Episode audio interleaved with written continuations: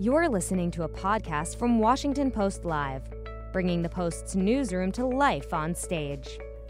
Healthcare in the U.S. is going through an era of groundbreaking innovation. On June 11th, the Washington Post Live hosted Transformers Health, featuring health innovators and experts to discuss the most innovative solutions to today's top health challenges. In this segment, one of the world's foremost experts on HIV/AIDS We'll talk about the social innovation that has helped contain the disease globally and the Trump administration's goal of eradicating HIV transmissions by 2030. Let's listen. Good evening, everybody. I'm Lenny Bernstein, a health and medicine reporter for the Washington Post. Um, we are privileged to have with us today Dr. Anthony Fauci. Uh, he leads the uh, National Institute of Allergy and Infectious Diseases at NIH. As you, as you know, he's one of the world's uh, best known and uh, widely respected experts on HIV uh, AIDS. Um, over the past 40, 50 years, he is one of the few people in the world who've had the most influence on transforming HIV from what was essentially a death sentence when the virus was discovered to uh, a manageable chronic disease, which it is today.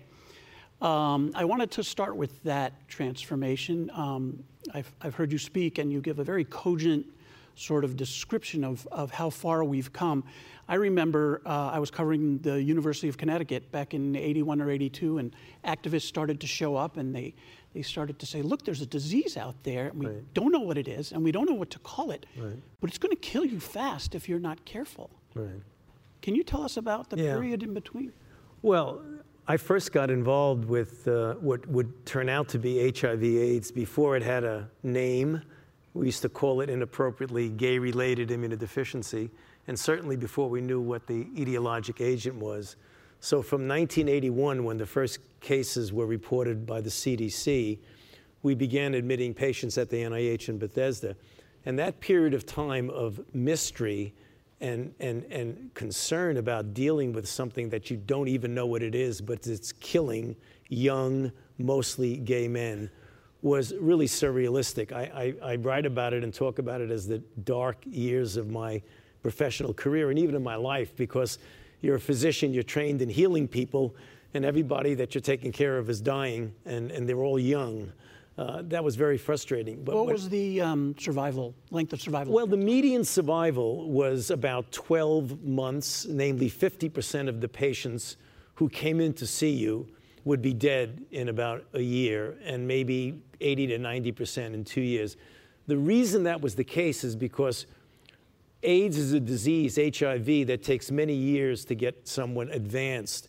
We would only see the patient when they were deathly ill because they didn't know they had HIV infection, because we didn't know it was HIV, and so we had no diagnostic tests. So the only time you would have someone come into a hospital is when they already had advanced disease. So from the time you saw them to the time they died, the median survival was about 12 to 15 months. What is it now? Well, right now it's, it's, it's really totally transformed because what's happened over the years until we now have like a combination of three drugs, which you can take in a single pill. So if a 20 plus year old person comes into our clinic, in fact, Lenny, even in the same room where I saw them 38 years ago, if a 20 plus person comes in recently infected and I put them on the extremely effective drugs that we have available right now, and they stay on that drug, you could look them in the eye and tell them by the actuarial curves that if they take their medicine, they could live an additional 50 plus years. So if they come in in their 20s and all other things being equal, they live another 50 years, they could live almost, not quite, almost a normal lifespan. There'll be other complications because when you're infected, particularly for a long time, there are things that create chronic uh, problems with organ systems. But if you get caught right away, reasonably soon after infection and you get on drug, it's completely different than it was in 1981. Completely different. There were all kinds of predictions that HIV was going to be apocalyptic. Hospitals weren't going to be able to, right. to cope with the number of patients. Um, none of those obviously came to pass. What happened? Well, what happened is that science, and you know, if you look at the at the investment that we have made in biomedical research, the discovery of the virus, a diagnostic test to determine the extent but importantly, of all the things that are scientific advances in the arena of treatment have been nothing short of breathtaking. You know, in 1987, we got the first drug, which was AZT, which when we gave it to individuals, the level of virus came down modestly, but not durably. So we were very excited that we first had a drug. But if you know anything about an RNA virus, and HIV is an RNA virus, and RNA viruses tend to mutate very easily. So you knew sooner or later it was going to mutate away from the effect of the drug. Then a few years later, we had a combination of two drugs. And then the transforming year was 1996, when, with the advent of a certain kind of a drug called a protease inhibitor, we realized that if you give patients three drugs in combination, and it, back then it took many, many pills, 15, 20 pills, you could get the level of virus to below detectable level, and it stayed that way as long as they took their drug because the virus had no opportunity to mutate because you were completely suppressing it. And a virus can't mutate if it's not replicating. Mm. So that was the beginning of the transformation, where, as you said, we refer to it as the Lazarus effect because people who were dying and thought they were going to die would get up and then say, gee, now what am I going to do with myself? I'm going to have to go back and, and live my life. That was transforming. And now, today, up to 2019, it's gotten even better and better because you can give a person one pill that contains three of those drugs once a day, and it'll do the trick of what was done with many, many pills before. Hmm. Uh, I want to talk about the pills in a second, but just briefly, if we can um, raise our gaze outside of the United States, right. what has happened in Africa and other parts of the world that almost seems as miraculous? Well, what happened is that from 1996 to 2002, 2003, it became so clear that you could really save the lives of these individuals and they would live relatively normal lives. But what was happening is that 90% of all the HIV infections are in the developing world, and 67% are in sub-Saharan Africa. Mm. And it was really the vision and uh, you know the action of the United States President George W. Bush back in 2002 called me into the White House, and actually the, the words that he used was, you know, as a rich nation, we have a moral obligation to see that people who were born in certain areas and regions of the world that they should not die and suffer because they happen to be born in sub-Saharan Africa. So can we go there and figure out can we put together a transforming program that would get treatment, prevention, and care? And is it feasible to do it in the developing world in sub-Saharan Africa? Because there were a lot of people who felt, oh, you can't do that in Africa. It's just so underdeveloped you couldn't do it you know, there was a probably a bit of subconscious racism in that to think that you couldn't do that. So we went there, we scoped it out, came back, and we said, I think we think we can do it. And the president, to his great credit, said, okay, put the program together. We did, and it's ultimately now called the President's Emergency Plan for AIDS Relief, or PEPFAR. So PEPFAR has been active now for 15 years. 15 million people have received antiretroviral therapy, so that means that at least 15 million lives have been saved. 2.5 million babies were born uninfected who otherwise would have been born infected. Because their moms are on. Because their moms are on therapy and they're blocking the transmission to the baby.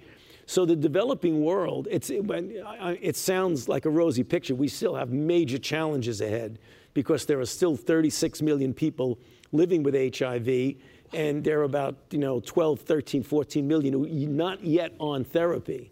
And that gets to the point of the will of implementing the exquisite scientific tools that we have. Mm. pepfar has gone a long way. The global fund to fight aids malaria and tuberculosis. The united states pays about a third of that. Tab and the other countries come in. Those are the things that are making the developing world not the catastrophe it could have been. And in the United States, how many people have HIV? There are 1.1 million people living with HIV. About 750,000 have already died of HIV. And the thing that we really need to address, and we are, because we've recently inaugurated a program to try and end the epidemic in the United States in the next 10 years by 2030, but there are about 38,000 new infections each year in the United States. That's bad. That's What's even worse is that it has been essentially that way for over a decade, 10 to 15 years. It's come down a little bit, but not substantially. And that's what we really got to aim our efforts at over the next five to 10 years. So you brought it up. Uh, another president, rather unexpectedly, Right. has said we are going to end the, tr- the transmission of Right. uh, HIV in the United States, and we're going to do it in 11 years. Right. Is that realistic? And if it's realistic, how are we going to do Well, it? I, I think it is realistic, and, and the reason is, and this is something that for over a year ago, Bob Redfield, who is the, the, the CDC director, and I spoke about because Bob is, you know, someone whose career was devoted to HIV AIDS before he came to the CDC. And we began talking about the feasibility of doing this, and something just jumped out at us. And that is that we have the treatments that we know that if you treat a person who's infected with HIV and you bring the level of virus to below detectable level, not only would you save the life of that patient, that person will not transmit the virus to their sexual partner. It doesn't happen. And we've done tens of thousands of people we've watched. Number two, you have an implementation of what's called pre exposure prophylaxis or PrEP. So if I'm at very high risk of getting infected and I take one pill a day, I could decrease by 97% the likelihood that I will become infected. With that as a background, that we have what's called a concentration of focused hotspots. So in the United States, the numbers are stunning. 12 to 13 percent of the population is African American. Of the new infections, between 45 and 50 percent of the new infections are among African Americans. 65 percent of them are among men who have sex with men. 75 percent of them are in young people, 18 to 35. So we have a demographic concentration. But the thing that really blew us away, Lenny, is that if you look at the map of the United States, there are 3,007 counties in the United States, all these little boxes of counties. 48 of those counties, plus the District of Columbia and San Juan, account for more than 50% of all of the infections in the United States. That is stunning. 48 plus 2 out of 3,007. So we have a geographic hotspot and we have a demographic hotspot. So it's a question of the will, political, economic, medical, et cetera, to go out and do it. And that's the reason why we think we can do it. So when you say tools, you mean the medication, Right. Truvada PrEP. Prep, And it's a question of getting it to people, right? keeping people on it Right. because you have to take it every day to keep your, your level undetectable and sort of following through. But medication adherence in general is terrible. Right. And, you know, we can't stay on our blood pressure medication. Right, exactly. So how are we going to keep these Well, folks on, it- on, it- on when PrEP? it's a combination of adherence once you're on it, but with this situation, something that's even more problematic is access to the people that are the most vulnerable. Because if you look, it's concentrated in these counties in the southern states.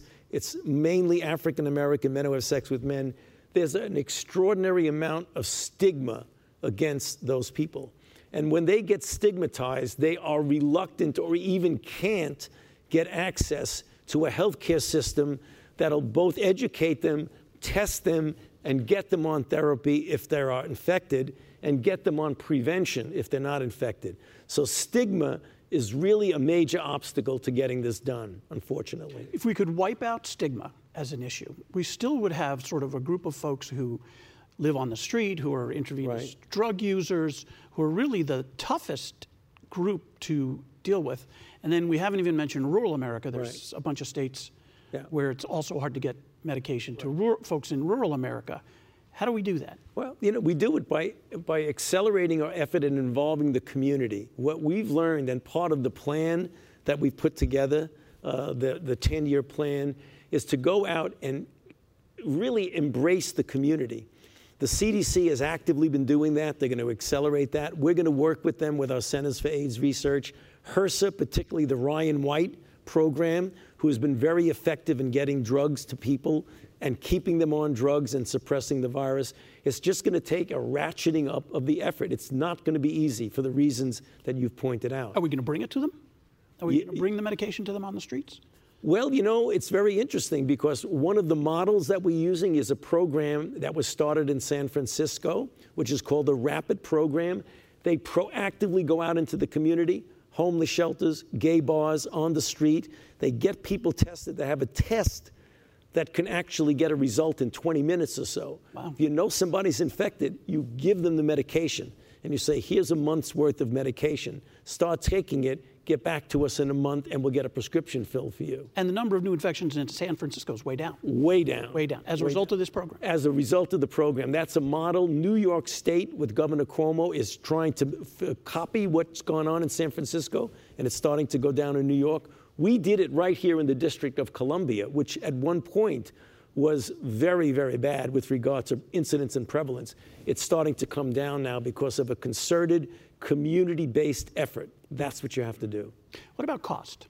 Truvada is an expensive drug, Right.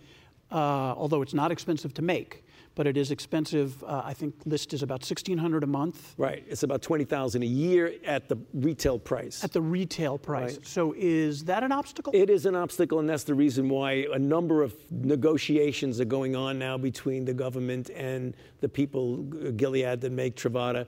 Soon it will be a, uh, a generic, but even before it's a generic, we need to get the price down. They have offered to give free to people who don't have health insurance, 200,000 people for 11 years.